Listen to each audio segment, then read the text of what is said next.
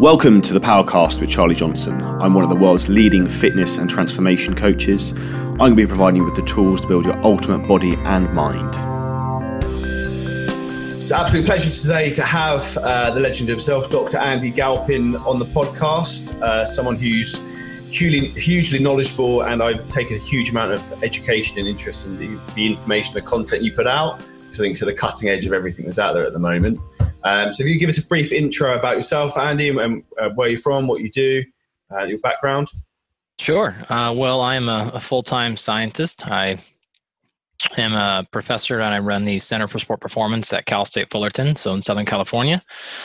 Um, you know, my day job is really to to run the center, and uh, what that means is we have seven different laboratories, and the whole goal, overarching those laboratories, is to study and disseminate uh, research that enhances sport performance. So that's it in one aspect. Um, I also teach, of course, in graduate classes in the area of program design, um, sports nutrition, like kind of anything in that that realm. And then I work uh, on on the side with professional athletes. So typically Major League Baseball players and a lot of combat sport athletes. So on everything, every aspect of human performance could be the strength conditioning, could be the nutrition, could be um, larger practices, performance optimization, if you will, could be really anything that enhances their performance. So that's uh, the the quick overview of kind of what I do. In terms of obviously you briefly mentioned there about obviously you deal with a, a wide range of athletes. Do you find there's a lot of challenges? Say, for example, if uh, completely different structures. If you have some athletes, say if there are American football players who are like 350 pounds versus, I don't know, 200 pound uh, like long distance runner, 180 pound long distance runner. I presume that throws different challenges to you. Yeah, I mean, honestly, the biggest challenge is. Uh, what I typically say is there's bigger person to person differences than there are categories. Okay. And so if I have two UFC fighters they may be more different from each other than the one UFC fighter is from a Major League Baseball player. And so the baseball player, the 100 or 230 pound baseball player, may be actually pretty similar to the 150 pound female fighter. Yeah. But they may be way different than the 220 pound uh, boxer, yeah. if you will. So those are the those are bigger challenges, just person to person, um, with the exception of the glaring challenges like uh, baseball is different because the ability to say put them on a very specific diet is is almost impossible because they're traveling to a different state every three days. Um, so we can't just be like, well, meal prep. like it doesn't work. It's not possible. Um, but on the other end of the token, they have millions of dollars at their exposed at their disposal, where that may be different from a Olympic wrestler who like is not going anywhere anytime soon, but the challenges are, are quite different. So uh, th- those are pretty dramatic. Um, weightlifters or even like MMA fighters or boxers, they don't know when they're going to compete again. There is no traditional in season, off season. Baseball player, I know right now when he'll have to report to spring training seven years from now. The schedule's already out. Like I know exactly what he's going to be doing. So those are major categorical challenges. But in terms of the nitty gritty, the soft uh, part of what we do, those are bigger between the person than they are the category. What's your um, opinion out of interest on it's something I've been investigating using with clients is uh, genetic testing and, and, epigenetics and looking into try and op- work out what people's genetics are and optimize training around that. Is that something you think there's merit in? And no, no, no, not at all. Uh, with some very, very few exceptions. Remember, I was just uh, actually teaching a clinic this weekend in Chicago, and this is a topic that I covered, but uh, so it is more nuanced than I'm about to say, but because we don't have two days to get into it, I'll give you the shorter version now. Paraphrase. Yeah, no, I think there is a future there. Of course, uh, things will um, get better, but th- there's a couple of genetic markers that are fairly well known. Um, I don't necessarily think we're at the place though where we need those genetic tests to understand what those things would tell us. For example, some of the more um, verified things to look at are like, are you a fast or slow metabolizer of caffeine? but we don't need a genetic test to tell that. Like you're automatically going to know that, or it's very easy to figure out with one dose. Um, do you process or digest lactate? Well, likely. Okay, again, um, if you're lactose intolerant, you know. so we don't need to really get into these things. So I don't worry about them too much. The from a performance perspective. Now, for some health markers, if you want to know whether or not to be likely carrier of cystic fibrosis because you're thinking about having children, okay, then genetic testing can be very helpful. Uh, but from like a determining which type of tra- training program, nutrition you're on, again, there's there are a few of them like okay, do you process saturated fat well, that are okay. But for the most part, uh, it's not that I don't find any value in them at all. It's just uh, every time I'm making a decision with any athlete, it doesn't matter if money is in the equation. Resources are at some point limited. So their decision making time, their their mental acuity to deal with things, uh, how many things they have to worry about.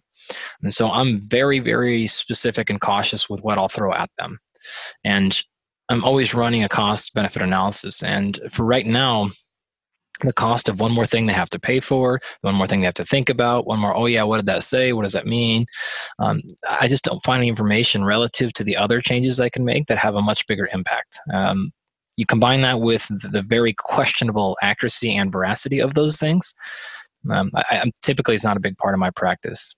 Do you think you'd be best better off listening to your body's own biofeedback anyway? Like you refer to, obviously, if if you're lactose intolerant, you know about it. It's it yeah. is as is that with a lot of things.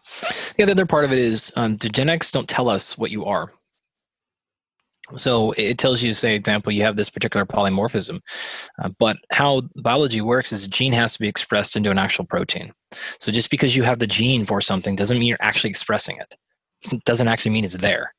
Um, could be up, could be down, and so there's not a direct like, oh, you have this gene, therefore you have this. With the exception of if you are missing a gene, then we know you're going to be missing a protein. Mm. Okay, great. But other than that, again, it doesn't tell us the actual state. And so it would kind of, the, the equation would be like if you want to understand kind of traffic in a city, it's like, yeah, you can look at where all the streets are, but you don't actually know where the cars are or aren't. So how much help is it really giving you? Like, well, I mean, you're going to be able to tell, okay, that's a big city versus a little city, but it's not really telling you the current state of anything. It's too much of a general statistic. Well, yeah, I mean, it's not telling you what's actually happening. It's telling you what's possible. Yeah. But you don't know what you're actually doing. So I don't find much futility in it. No, it's just something that's been spouted around recently is something that's I think yeah, people love new, man. People love like, what's the new thing? What, what can we do? Like, can we get an advantage? And I don't mean that as like um, uh, taking a shot at people, because people do want to make sure they're giving the best services possible to the people that are paying them. So it is not necessarily a bad trade. We, um, from the back end side, like when you're charging somebody money, you do want to be making sure you're giving them the best possible chance for success and that they're getting that value. And so I, I don't blame people for it. Um, so because of that, I think it is good that we keep our, our ear and our eyes on the future, what's going on. We should try things. We should experiment with things. And I love it when I hear people say, yeah, I tried this. Great. And like, I want to know in a year, come back and tell me in a year, like, okay, you've done this with 500 people. Are you finding success? Like, if you are, I'm not going to be like, oh, you're an idiot. I'll be like, oh, that's interesting. And then the more people I hear say that, like, that that is powerful information. So I don't want to dissuade you from doing these things. I, I just, um, for me, it doesn't land in my cost benefit analysis personally, but I'm glad other people are trying things. And that's the only way we move forward, right? We don't we don't move forward if we don't collect new information. So yeah, I think it's one of those things. Sometimes there's obviously there's clinical research, but then there's uh, anecdotal evidence. Sometimes. I think some yeah. of that sometimes can be a placebo effect. Like if you said to a client, sure. that this training program is built for your genetic profile and will make you superhuman because they believe consciously that's what's happening they will probably put more into the training and they get better results. Even if it, it would complete bs but they without, without question. yeah without question. could skew the studies you see what i mean. No doubt. And, and this is why the the we'll say the plural of, of anecdote is not data. Yeah you know like there's a difference yeah i agree i agree entirely so uh, it's cool to get your opinion on that um, moving on, obviously from genetics, epigenetics. What's your opinion on like the post-workout uh, window after training with athletes? That whole anabolic window, bro science is talked about. What yeah. your actual thoughts on that? Well, it's it's for, it's kind of funny because it's ran a bit of a pendulum, mm. right? It was like we first found out about it and we were all super excited. We're like, great, this oh, is really shakes the training. All right, and then it was kind of like, well, turns out that's not exactly how it works. Um, but then I think we swung too far to the other end, which means, okay, literally doesn't matter. But that's not true. Um, so if we unpack this a little bit, here's what we currently know in the best state of evidence. Um, if muscle hypertrophy or optimizing, maximizing muscle hypertrophy is the primary goal, um, it doesn't necessarily matter when you get your protein throughout the day, as long as the total amount of protein in a sort of a 24 hour window is equated. And probably in addition to that, um, timing of that protein does matter. So, for example, what is probably quite clear at this point is if you had 200 grams of protein in one serving a day, um, that will not work as well as 200 grams spread across multiple meals. Then how can you come back and say timing didn't matter? It clearly does matter. Um, do you have to have it within 31 minutes of post workout or 61? No, but that doesn't mean timing is irrelevant. Those are two very different things. People have to t- pay attention to what words mean. Um, this is going to get so far into pedantics, but it, it's an important because it shows the message. Um, one of the things I always talk about is the phrase "I don't like." Right. So if if I ask you right now, um, do you like American football? You may say, "Oh, you tell me, do you like American football?" Not particularly. Okay, so you don't like American football, right? Well, that's different than disliking football. Right. So if you don't like it, it just means you're telling the absence of like. That isn't saying the presence of dislike. Those are different things, right? So if you're like, I dislike it, it makes me upset, I don't ugh like it. Negative reaction, that's dislike is different than just not liking. So if you're like, well, what do you think about um, what do you think about uh, these types of red pens? You're like, I don't know, I don't like them like that just means like I don't like them. I don't dislike them. I don't really care. Like this is not something that's there. So the same thing can come back to this protein equation. It's like, well, just because just because you don't have to have it 30 minutes doesn't mean timing doesn't matter. It does matter. This doesn't have to be probably in that exact window. And then if we expand this conversation further, and it's like, well, if we're what about if we're talking about an athlete who is working out and eating at 11 a.m. or working at 11 a.m. and they haven't eaten yet, How's that window change if they're working out at 4 p.m. after five meals? How's this change for an athlete who's working out at 5 a.m. and it doesn't eat until noon? These are all different answers now. The, the importance of getting that uh, protein in uh, changes now. Uh, in fact, I could tell you a little bit about it, but I'll finish this point and we can come back to this if you want. I mean, we're running a study right now on intermittent fasting and muscle hypertrophy in well-trained people to, to try to get at some of these things. Uh, and in this case, the intermittent fasting folks are training in the fasted state, and they remain fasted post-training, uh, where the fed group is clearly not. And so we're going to see more detail about uh, what this happens. But to come back to the original point, we can come back to the study if you want. This is still only the conversation of protein for muscle hypertrophy. Like we haven't even started talking about what about carbohydrate timing. That timing matters a lot. What about for an athlete? What about for somebody who's trying to lose weight? Like uh, so, it depending on the goal, the relative importance or unimportance of the post-exercise eating window changes. And so it's not that like yeah, I'm, I'm glad that we're not telling everyone you absolutely have to have protein immediately after exercise.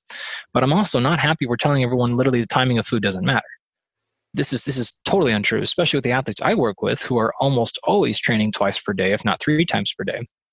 That timing matters a tremendous amount because the counter what people will say is, well, like timing only matters if you're going to train like two or three days in a row, but no one does that. Like what? well like probably not bodybuilders sure because like you train your quad and you give it a couple of days off and train it again but any performance athlete almost surely trains the same muscle multiple days in a row so um, it, it's just unfortunate that too many people that are speaking about the information in that space are coming at it with the assumption that all of us are only trying to maximize hypertrophy and we're only talking about protein um, so it's just that part of the conversation that they leave out when they're talking about oh it doesn't matter uh, yeah it, it, does matter it matters a lot mm.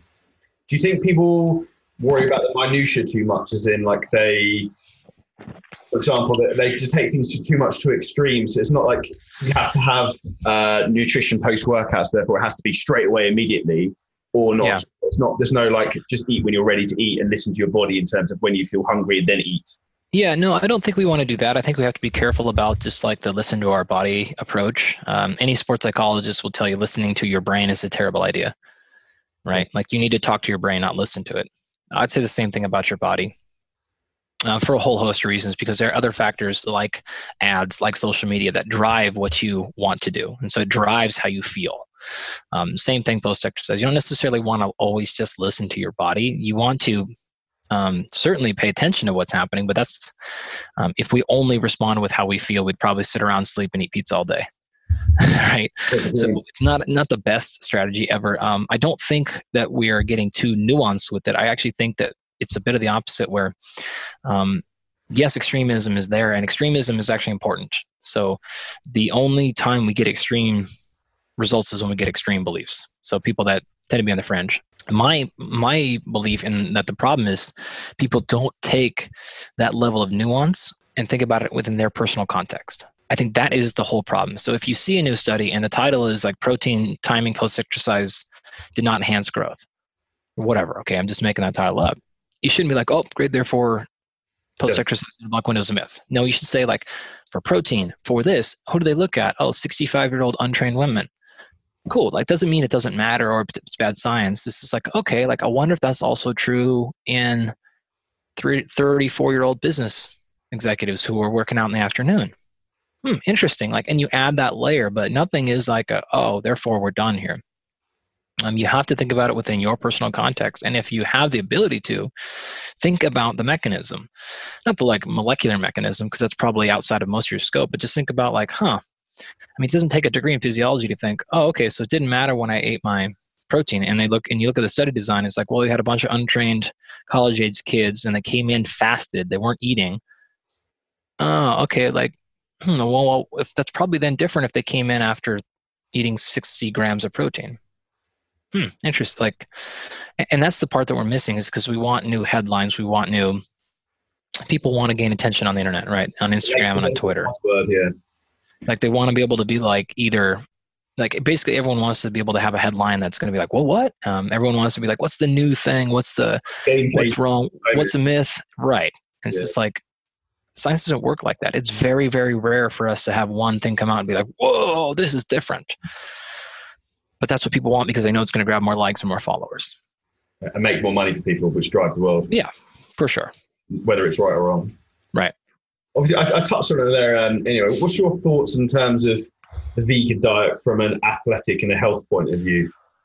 So it depends on the context. Um, of the individual. In a bunch of different, yeah, totally. Uh, it depends on where they're coming from. Are you 30? You've been a professional athlete for nine years. That's different than are you trying to build someone into a professional athlete?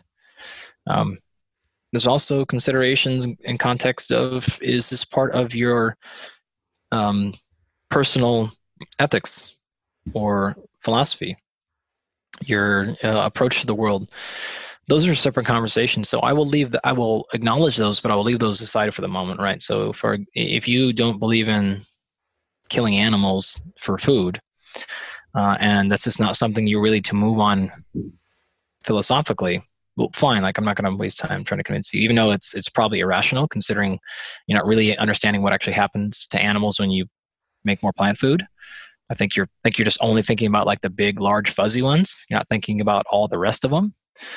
But nonetheless, that point aside, um, I, I mean, I think I don't understand how you could look at the collective understanding of the science as we know it now objectively and find any rationale for thinking that a vegan or vegetarian is superior. Um, that that just is it, it's it's um, being there's no good faith. That is not a good faith argument. It's there's no way you could fairly look at those data, or any data really, in any realm of it, and think this is clearly a better idea. It doesn't make teleological sense. It doesn't make evolutionary biological sense. It doesn't make current sense. It doesn't make physiological sense. It doesn't match up with the data. So it just fails on every single possible level of evidence to think that it is superior. Um, can someone do it? Yeah, can do it is different than should you. Yeah. Can do it Sure, like those are all different. Um, and throwing out one or two people as evidence it means nothing. We talked about the beginning of the conversation. Like, yeah, well, anecdotes not data. Um, and so what we're, what we're doing with science is trying to identify not what's true. Uh, science is not really able to give us truth. Uh, what it does is reduce uncertainty. And so what we can say is it's most likely most people are not going to have a better performance response if they were to switch from omnivore to herbivore.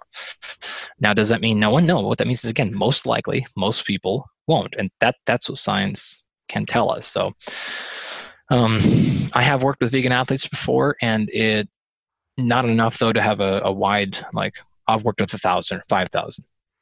The ones I have worked with though, it's it's been a struggle, but that that could be because it's not a great choice, or it could be because at the same time, those athletes uh, had other things that made their compliance difficult. So you have to work at it a lot harder, though, for performance. It's like plain and simple. Would you say the main challenge you have with them is trying to find a decent quality protein source?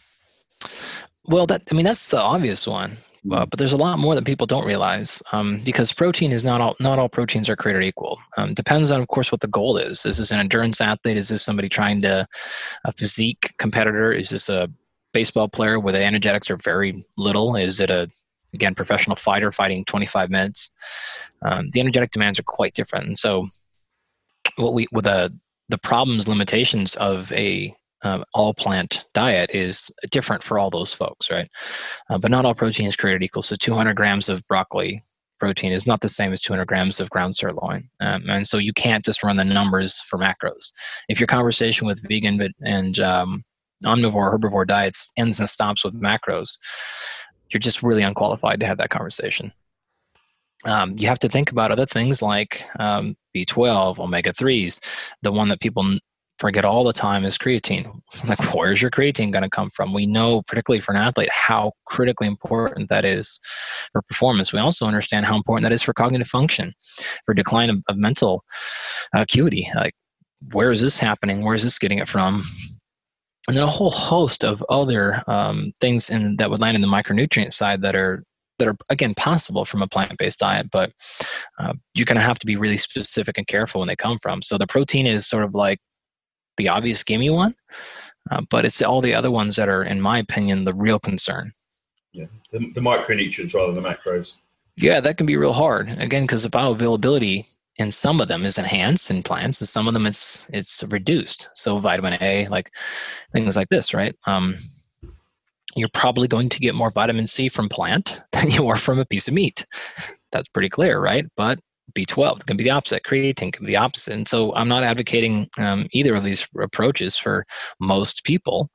Uh, it's probably going to be a well balanced approach. Is going to be most likely to be most successful, and that's pretty clear. Obviously, you mentioned in regards to creatine there from red meat. Is that something you would look to use with a lot of athletes in multiple times a day, like red meat meals, if they're more of a yeah. power sports? Not even that. I mean, just any athlete. Period any human really. I'm not a I'm not certainly trying to say that all of us should be eating multiple times a day of red meat, um, but it's not also something we need to go out of our way to avoid health wise. The, the the old adage of like our red meat being worse for us than white fish or something is like we've passed that conversation 20 years ago. So um, I don't go out of my way to to advocate. I'm not like um, Stan Efferding, it's like okay, red like red meat yeah, I, did, I had Stan on the podcast as well, and he was like, "Yeah, red meat every meal of the day, basically." right. I love him, Stan. He's great. He's a really smart guy, uh, and he's a really nice guy. But um, I'm not the opposite. There was like, okay, one serving a week of red meat. Like that's that's crazy. Um, so I don't care that much about it with the athletes I work with. Um, I also have to deal with sustainability, and they're not going to want to live for the most part on a diet that is the same thing every day it's going to be really difficult. Um, I guess some people can do it, but I don't. I think there are long, medium to long term consequences with that, and it's not something I find like we need to do. And so, in my opinion, we have to understand how logic works, which is you have the status quo, right? In order for me to move from the status quo, we need to have evidence to suggest that something is better, not the same. Or you can do this and get back to the normal. Well, why would I make a change that is more difficult, has um, it is more restrictive, more limiting if all it can do is get us back to the same spot at best case scenario.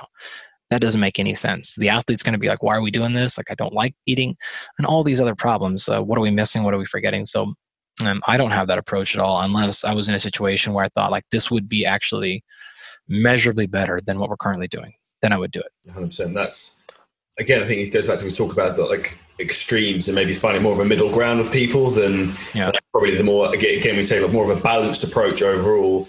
It's yeah. going to be more for most people. And at the same time, I do acknowledge there are lots of people who those extreme practices are actually the best. Never happened to any of the personal athletes I work with, but I, um, I, I do believe people when they say that. I do believe Stan when he says that. I do believe individuals when they say they did this and they got better. Um, I, I 100% believe that. That's not the norm. Like there's a difference between that and the norm. And typically what we're after is the bell curve, right? What's going to be most likely to work in the middle 70% because then that's easier to make recommendations as opposed to uh, giving out recommendations that are really only best for 3% of people and then 97% of us are screwed. Yeah. That's, that's probably not a good approach. So there's always going to be an outlier with everything who and, yeah. work within reason. 100%. From that, that point, what's your opinion on the difference from eating from fat loss for a fat loss or versus performance? Is there anything you would look at specifically in terms of your clients or like athletes? Well, that's actually interesting. Um, I just covered this exact slide two nights ago in my nutrition class. Good time. Yeah. So, a couple of things. What's interesting about it is some of the athletes I work with are purely in that like maximize physical performance things. But actually, most of the athletes I work with, fat loss is a huge component because of weight making weight. So if you're in any combat sport, you have weight classes. Uh, the powerlifters have weight classes. The weightlifters have weight classes. And so um, I would say fat loss is probably something I deal with more so than actually just like maximizing performance. I only have, well, then I'll put it this way: the number of athletes I have in non-weight based weight class based sports is significantly lower than the opposite. So fat loss is the primary thing I'm after the vast majority of time, and then balancing that with maximizing performance. And in my opinion, uh, the arc, the scaffolding is identical between the two approaches fat loss and performance. Uh, of course, with performance, you can hedge towards being a little more aggressive with calories. Um, but even a performance athlete doesn't want to put on three pounds of extra fat that they didn't need. No. It didn't. So while we're not trying to go down, we are trying to not go up more than we need to go up. And we are trying to get them, you know, reasonably lean at some point. Like this is always an advantage. So I don't really see them to be that different. Um, I think the soft part, uh, the back end stuff is something that changes in terms of like again how you interact with people. Like is it okay? Nutrition advice for a 34 year old mom of three with a job is different than a yeah sure like that part is true, but in terms of like what you want them to eat, it's what I call the 90%. You know, 90% of these people are going to eat 90% the same thing. It's really not that different. We we need to manage overall caloric intake right? Um, with the high performance athlete, we might hedge up a little bit higher in percentage of carbohydrates, so maybe five to eight grams per kilogram body weight. Is that based on them potentially having more muscle tissue or their body being more efficient at using the carbohydrates? It's just it's no, it's based on the fact that they can get away with a little bit higher calories. That's it. Um, and we want to maximize. I want to hedge towards. I'd rather them eat a little bit more than they need than the opposite. Yeah, that that's it. Uh, for the fat loss folk, you might knock that down to maybe three to four grams per kilogram, maybe something like that. Who cares? Some people might be two, some people might be six. There's a lot of variation depending on what approach they want to do. But other than that, like we're both cases, we're advocating eating a mostly entirely whole real food. We're eating a balance. Um, we're going to stick that that protein recommendation pretty damn close. Something call it a gram per pound of body weight, maybe a little bit lower. Even for performance athlete, for fat loss mom, like it, it those numbers are not going to be that different, right? So you, maybe your fat loss client is actually even higher. In my case, that's one of the things that we do for fat loss is we ratchet up protein pretty quickly.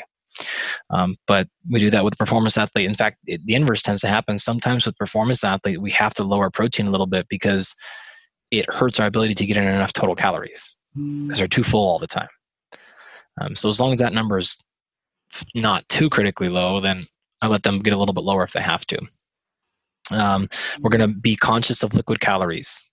and again, that doesn't mean avoid, it means conscious. Sometimes we're going to use them intentionally, sometimes we're going to restrict them depending on what we do. Um, all, all, the basics, uh, we're going to have a wide variety of colors in our food which is something I'm, I'm a huge advocate of. Uh, and we're going to have a, a, variety of preparations. So sometimes we're going to bake, sometimes we're going to uh, stir fry, sometimes we're going to eat raw, sometimes we're going to uh, grill. We're going to do a variety of preparation methods. Um, and then, most important of all that is we're going to maximize adherence. Like, we're going to put you in a position to where you don't feel like you're in a scarcity mindset, that you're in an abundance mindset, and that you're not worried about all these things. So, really, I mean, man, it, it's the same. And I've had a lot of people lose a lot of weight. And the approach, uh, my philosophy on the thing is the same. We want about a 10% caloric restriction that's it. Um, which for fat loss folks, we want to lose about a pound, a percent of our body weight per week, or something like that. Um, the only time that gets an exception is with like a fighter, and we've got five weeks, and we're 25 pounds overweight. Well, we can't. Like math doesn't work. We have to be more aggressive than that. Um, now we'll trick the scale at the end, but uh, other than that, like I said, the the goal of all of these folks is to have that very slow decline. So really, Um, the the concepts are the same. The, the, the individual methods you might tweak a little bit based on context, but like I said before, uh, that level of change is bigger from person to person than it is athlete to non-athlete. So of all the clients I work with, I mean they're on they're on rapidly, massively different approaches just because they're different people. And they have different scenarios and different lifestyles. They wake up at noon or they wake up at 5 a.m. They teach, or they have kids or they don't. Like athletes have these same sort of things. They're rich or they're not super rich. Like so the approach is just about the person rather than it is the category. The big word that you said there that uh, really stuck out to me, which is uh, the most important one to me with everything, is adherence. Because yeah, if you can't adhere to it, there's no point. And that's why like this is saying I absolutely love, and it's complexity is the enemy of execution. Sure. So, like, make it like I can. Like, clients come to me sometimes and they're like, I want a different diet plan every day. It's like if I give you seven different diets every day, yeah. week, there's no way you can stick to this for the first week. This is way too complex. Yeah, I would actually disagree fully. Okay. Um, 100% because in many of the athletes I have worked with, simplicity is is the problem. Yeah. Because they don't get enough buy-in when it's too simple. Really? And so what I try to do is figure out, yeah, because they're just like, there's no clarity. What is it? It's too basic for them. So like, this doesn't make. It's, it's there's not enough clarity. Yeah. Like they want to know exactly what to eat, and they want to know, well, um, I'm, you know, they're smart enough to say like, well, my exercise was way different today. Why am I eating the same as I did yesterday? That doesn't make any sense. My I burned way more calories today, and the, the, they really start to question that. But I'm also I, I initially started to agree because some people are like that as well. So what I do is I kind of have two diametrically opposed approaches, and I call it being a, a cook versus a baker. So the difference between cooking and baking in the kitchen, uh, baking is chemistry. Baking is very specific recipes. You can't just like toss things in, right? Like that, that doesn't work. But cooking is exactly that. Like how many bell peppers? I don't know to taste, right? And How many mushrooms? I don't know to taste, right? You can't cook a bread like that. You can't just like throw baking powder in to taste you get nothing, right? And so what I do is I try to figure out how they're going to operate. And if they are a cook, for example, then I'm 100% with you. Like, let's get real simple. Let's get basic. Let's, the goal is to do, yeah. and you list two or three really simple things. And let's worry about like long term, what happens over a month. Let's be consistent. Let's have a, let's make this a lifestyle practice that, great other folks I do the opposite because they can't handle that level of openness. And so we'll be like, no, all right, here's the plan. You most probably give them too much flexibility because they, they just want like a rigid structure almost. Yeah, I mean, I have, I have an athlete right now, Brian Ortega, a high level guy, 14 and one in the UFC, just fought for a world title. Um, he, he did, options are not his strong suit. Uh, he does not he like to drink a day. He does not like having to like this is not an area he wants to spend his mental energy on his his thought is like, why did I hire you if I have to think about what I'm eating? Like the whole point of hiring you is to just I open up the thing Monday. It eat it's eat this. Then my it says eat this one. Then eat this one. Then eat this one. Then eat this one. Like that, and he doesn't care at all what's in them. There's no question. Um, when he has too many other things to think about that are this is below his pay grade. And so he's the opposite. So the diet is very complex. And of course he's not listening, so I'll say it, but it doesn't even matter. Like that like the you know, it doesn't matter that it's there, but he wants something that is just laid out very clearly. I have another athlete who's the same way. Like she wants to know exactly what to eat and when. She would rather not have any choices, but she would definitely like it to be catered every single day. Like and, and wants to be different. And she wants to be able to text me and be like, I didn't do this instead of training. What do I do instead? Cool. And when I give her an answer, even though I don't know, 50% of the time I just make the answer up. Yeah, I love that. like for sure, right? Because what we're saying, like, there's, there's, but she wants like it takes anxiety away. She knows like, okay, we have a plan, like it's in place. Yeah. Or I have many other athletes who would be the exact opposite. They'd be like, what? Like, let's just check in, like, give me macros or just give me concepts, and they want to go there. So um, again, I, I really try to. I won't say this for the 19th time, or I'll say it for the 19th, but I won't say the 20th. I promise, because your listeners are probably getting tired of hearing it. But it, for me, it really is about the individual approach. Yeah. I, I don't like systems like that. I don't. People ask me constantly, like, oh, "Can I buy your weight loss system or your weight cut?" Or I, I literally don't have one. It's I would never. create The psychology of the client, really, isn't it? And their Yeah. Yeah, and then things change. Like, I don't want to do this anymore. I'm tired of this one. Can we do something different? Like, great. And sometimes it's just like a different approach. Um, but but I'm also keep in mind I'm intentionally building a system where that's not scalable. Yeah. So, so it's not my life. Like I have a real, I have a, I don't mean it that way, but like I have a full time job yeah. elsewhere. So when I work with athletes, it's something I want to do because I want a really high touch, low volume environment. So this is probably not a good approach if you're trying to make your living having scalable practices. Um, I, I work with very few athletes at a time intentionally, so I can have this level of interaction. How many athletes do you work with at a time out of interest? It can kind of range, depends on the season, but as low as three to four. Uh, I try not to get higher than 15. Okay. Right now, it's probably closer to that 15 number. Just kind of the way some different fights have shook out and things like that. Um, but I try I try to pare it down as much as I can, and I also try to fire them as often as I can. or evolve them what i'll say like for example my goal is to not keep them dependent on me my goal is to get them in a position where they're self-sustainable and it's just like great next camp maybe you just need to like fire out a couple of questions and maybe once a month we got to chat or something like that but um, or things pop up what do we want what do you think we should do differently here? But i don't want them to be like that um, so yeah it kind of depends on the system but yeah probably closer to at least 15 right now with maybe f- half of those are i would say really high touch like they're in my facility every day uh, or like yeah things like that like really high touch. The other ones are the other ones are probably more like conceptual. Once a week we could touch base like hey what's what do you want to do here? Um, so i kind of have a little bit of a split between those right now.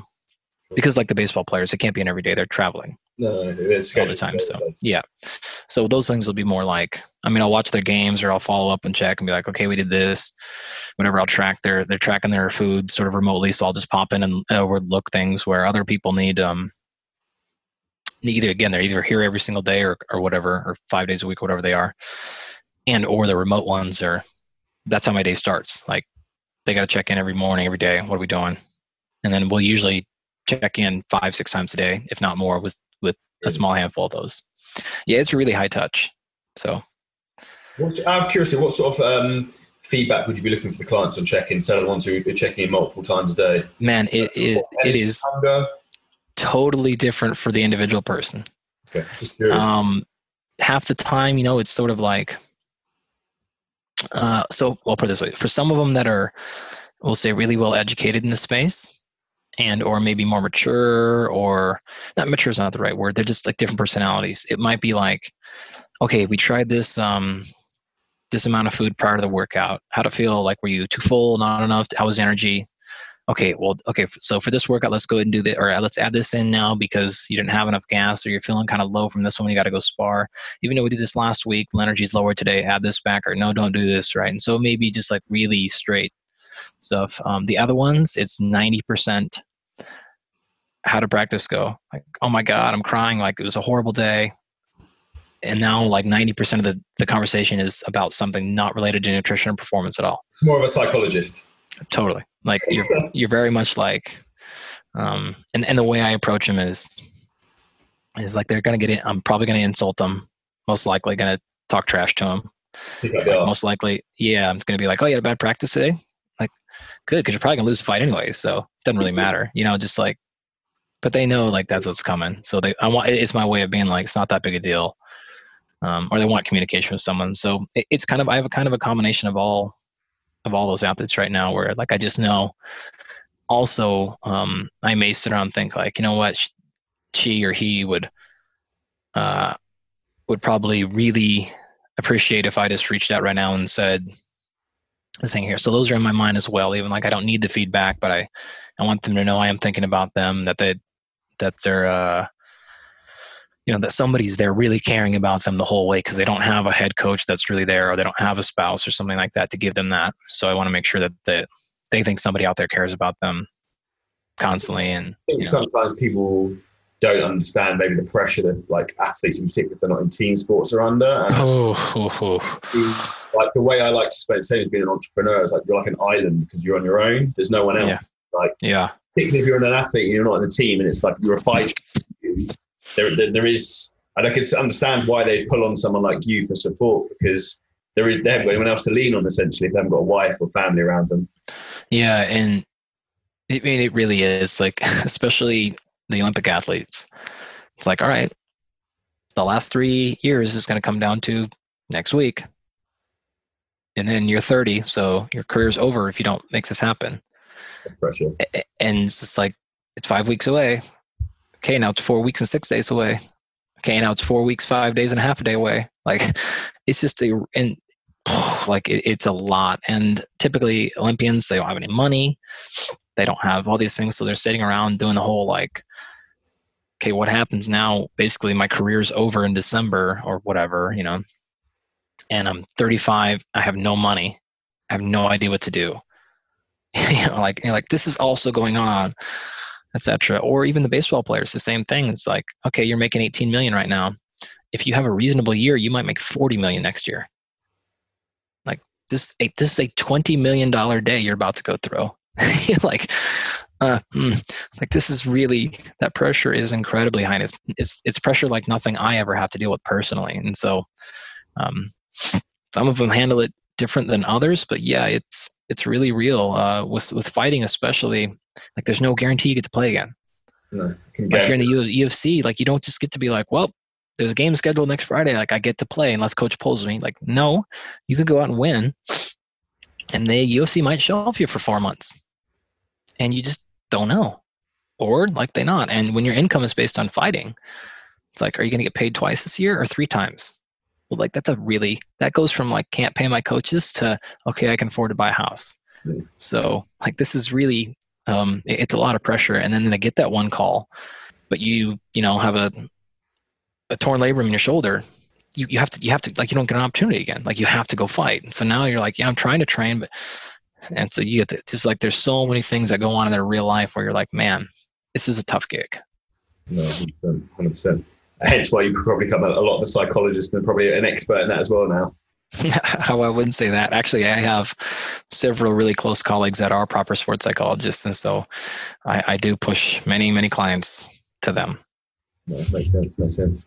Um, or actually, I'll do this too. Like, sorry to yeah, but um, I think this is an important message as well. Is I understand that that is not my expertise. And so not only do I push my clients to them, but I will have conversations with the sports psychologists about me and my approach with them a ton. So I will say things like, um, look, I know you can't violate your personal confidentiality with Charlie, but you know I'm coaching. We're working together, right? And so based on what you guys are working on, what should I avoid? are there any things I shouldn't be doing, or are there any things I can be doing better from a coaching perspective? And I have found that unbelievably helpful. Um, so if you can do that without them, they don't have to violate their confidentiality stuff, but they can say things like, "These these phrases or this style of thing is not something we want to emphasize right now." And so, uh, th- yeah, that again, that's been helpful. 100%. Um, in regards to coming back to sort of athletes and people in general, what's your Another big fad, obviously, we brief, briefly talked about the, the, vegan approach on terms of keto and low carb diets in terms mm-hmm. of athletic performance and fat loss. Obviously, fat loss is going to be some form of calorie restriction, obviously, you have to take from somewhere. But yeah. what's your opinion on like the whole keto fad as well? It's a big, big um, rave about in terms of fat loss. Yeah, so uh, if you look at it from, uh, we'll tackle performance first. Um, at this point, you just would have to admit it's inferior. Logically makes no sense to me. It logically makes no sense. It biochemically doesn't make any sense. It physiologically doesn't make any sense. And again, the performance data all supports the same thing. It just doesn't make any sense. And in fact, it's worse than that. It depending on the exact uh, sport you're in. If it's virtually anything glycolytic endurance based, uh, it's going to be inferior, and, and that's just as almost as plainly as you can say it. Now, some things that are not endurance based at all may be equal, but it's not better. Um, we don't have any indication of all the research that it actually enhanced sport performance of any kind, with potentially one exception, which would be like extreme ultra marathon, really high level, you know, 200 mile things like that. But even then, it's questionable and likely just the same. Right, with potential things, but anything below that spectrum, it's at best going to take you back to the same thing at worst or at normative, it's going to be it's going to harm your performance. So, that being said, if we look at now just like fat loss, it's the same thing. It at best has a very very slight advantage, but practically will have none. Um, so I don't see any need to go out of your way to do it. Having said that, one of the things we do have to acknowledge is it is very effective. It, it appears to be very sustainable. People pro- appear to have almost no problem with the adherence of it. Um, that was one of our initial concerns, and I don't, I don't think that's true. Like it, it the signs would say that it, it is effective, and people are not having a hard time doing it. They don't fall off the bandwagon um, from a group average level more so than they fall off of any dietary change, right? So I think that part of the equation has to be acknowledged. So in terms of fat loss with keto, my personal, based on the the research uh, as we understand now, is it seems to be a viable option if you want. So if you've tried other diets and they haven't worked before uh, for fat loss and you want to try keto, great. If you have no interest in keto and it sounds terrible, you don't have to do it. You can certainly lose weight other ways. If um, you're really gung ho for it, again, you can try it. That seems to be just fine. It's not going to be superior. Not going to be any better. Um, but if it is easier for you to follow and execute and makes your execution or adherence better, then it will work better. But there's nothing magic about it. Um, there are some unique advantages that keto does offer for other things. Like clearly at this point, everyone's heard about epilepsy. Yeah. And that and that seems to be a great approach for that. Um, but other than that really small area, it doesn't seem to be a massive advantage for just about anything else. Again, when you say, as we already said like a million times, it comes back to the individual and probably the totally. psychology of the individual. If they're not that bothered about eating carbohydrates, then it probably work for them great. If you love bread, for example, then a keto diet's probably not going to be your cup of tea. Yeah. I mean, I have a professional fighter right now who's super into it. And what he does is post fight, he goes right back into keto, uh, to a keto diet, ketogenic. In fighting diet. phase, you have him fueled with carbohydrates then? 100%. I was going to say. He, like a lot, 400, 500 grams of carbs a day. And what's his um, now, the keto post fighting? Is that for cognitive function or just how he feels? Um, he's very concerned about uh, brain damage. Okay. So after a fight, uh, he, and I don't disagree with him here. He says like there, there's not incredibly strong arguments, but there is some argument that potentially that is um, neuroprotective. So if it's equal or potentially better for him, it's worth it. Yeah, because he said that the consequences of missing this are so grave that any potential advantage I have I'm going to take. Um, and when we first started working together a couple of years ago, he actually wanted to do keto in fight camp. And I said, okay, man, like at this point, he'd been 20 UFC fights or something like that. And I'm like, dude, I'm like, your career, like, what do you, what do you want to do here? And that simply didn't last long. He was just like, I can't, I don't have fifth gear. It's like, I'm fine, but I just don't have that last gear I need to get to. And his fighting style is very a war of attrition style. So he's like, I can't lose that. Um, so I it, it, wasn't my thing. I said, "What do you want to do?" Um, he said, "I want to do keto." Okay, great. And then we, we, I tried to help him do it as best as possible. And he came then back and was just like, "This is not working great." So then we sort of adjusted. So he'll float back and forth now. Um, so I think that's an important thing also as well is there's a difference when a client comes to you and says, "I don't know what to do. What should I do?" Versus, "Here's what I want to do. Can you help me do it to the best way possible?" I missed that message early on in my career, and I I conflated the second one with the first one. Or, or rather, I'll say I conflated the second one with always being the first one. And so what I mean is if somebody came to me and said, oh, I want to do keto and train for this fight with keto, I would always respond with why they shouldn't do it. I don't do that anymore. Like if they ask me, what do you think about it? I will tell them, I don't think you should do it. But if they come to me already saying, this is what I'm going to do, um, can you help me do it the best possible? Then, I mean, I might ask them one time, um, why you want to do that. Are you really sure? Or you understand sort of the back end? And my belief is that that's not the best approach. And if they, they say, no, no, like this is what I want, then I'll say, okay, great. And I'll never bring it up again. And then I will actually not like even self sabotage or hope they like, I hope it doesn't work so I can prove them. I'm 100% like, man, I got to figure out how to make this thing work because mm. I know the limitations. And so I really want to make it work for them. My goal is to try to defy the physiology and make it work. I don't want them to fail. We say it, I find that interesting, like the same thing I, I, probably learned last year or so with myself and also with clients in terms of exercise selection. So, like for example, if you hate doing a barbell squat, why are you doing that in a workout unless you're right.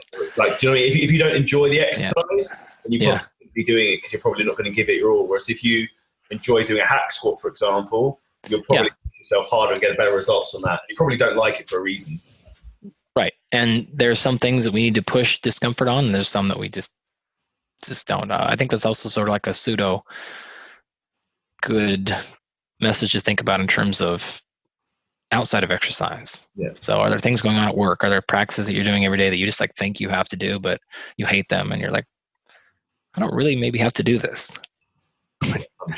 Have you, had, have you read the book uh, called The One Thing? It's very it's a business book. It's basically about how like basically 90% of your success in life is based around doing one or two things very well and the rest of the stuff you just fluff out your life with which isn't really important. It's the sort of same analogy with that which is quite interesting. Yeah and i'm not familiar with the book but yeah i mean there's a lot of the reasons why people ask me how i can for example like how do you work with athletes? How do you run? Like how are you scientists not getting fired for all this? I'm like i'm pretty good at just being like i don't really have to do that part. Like i know you're saying i have to do that but i'm not going to do that.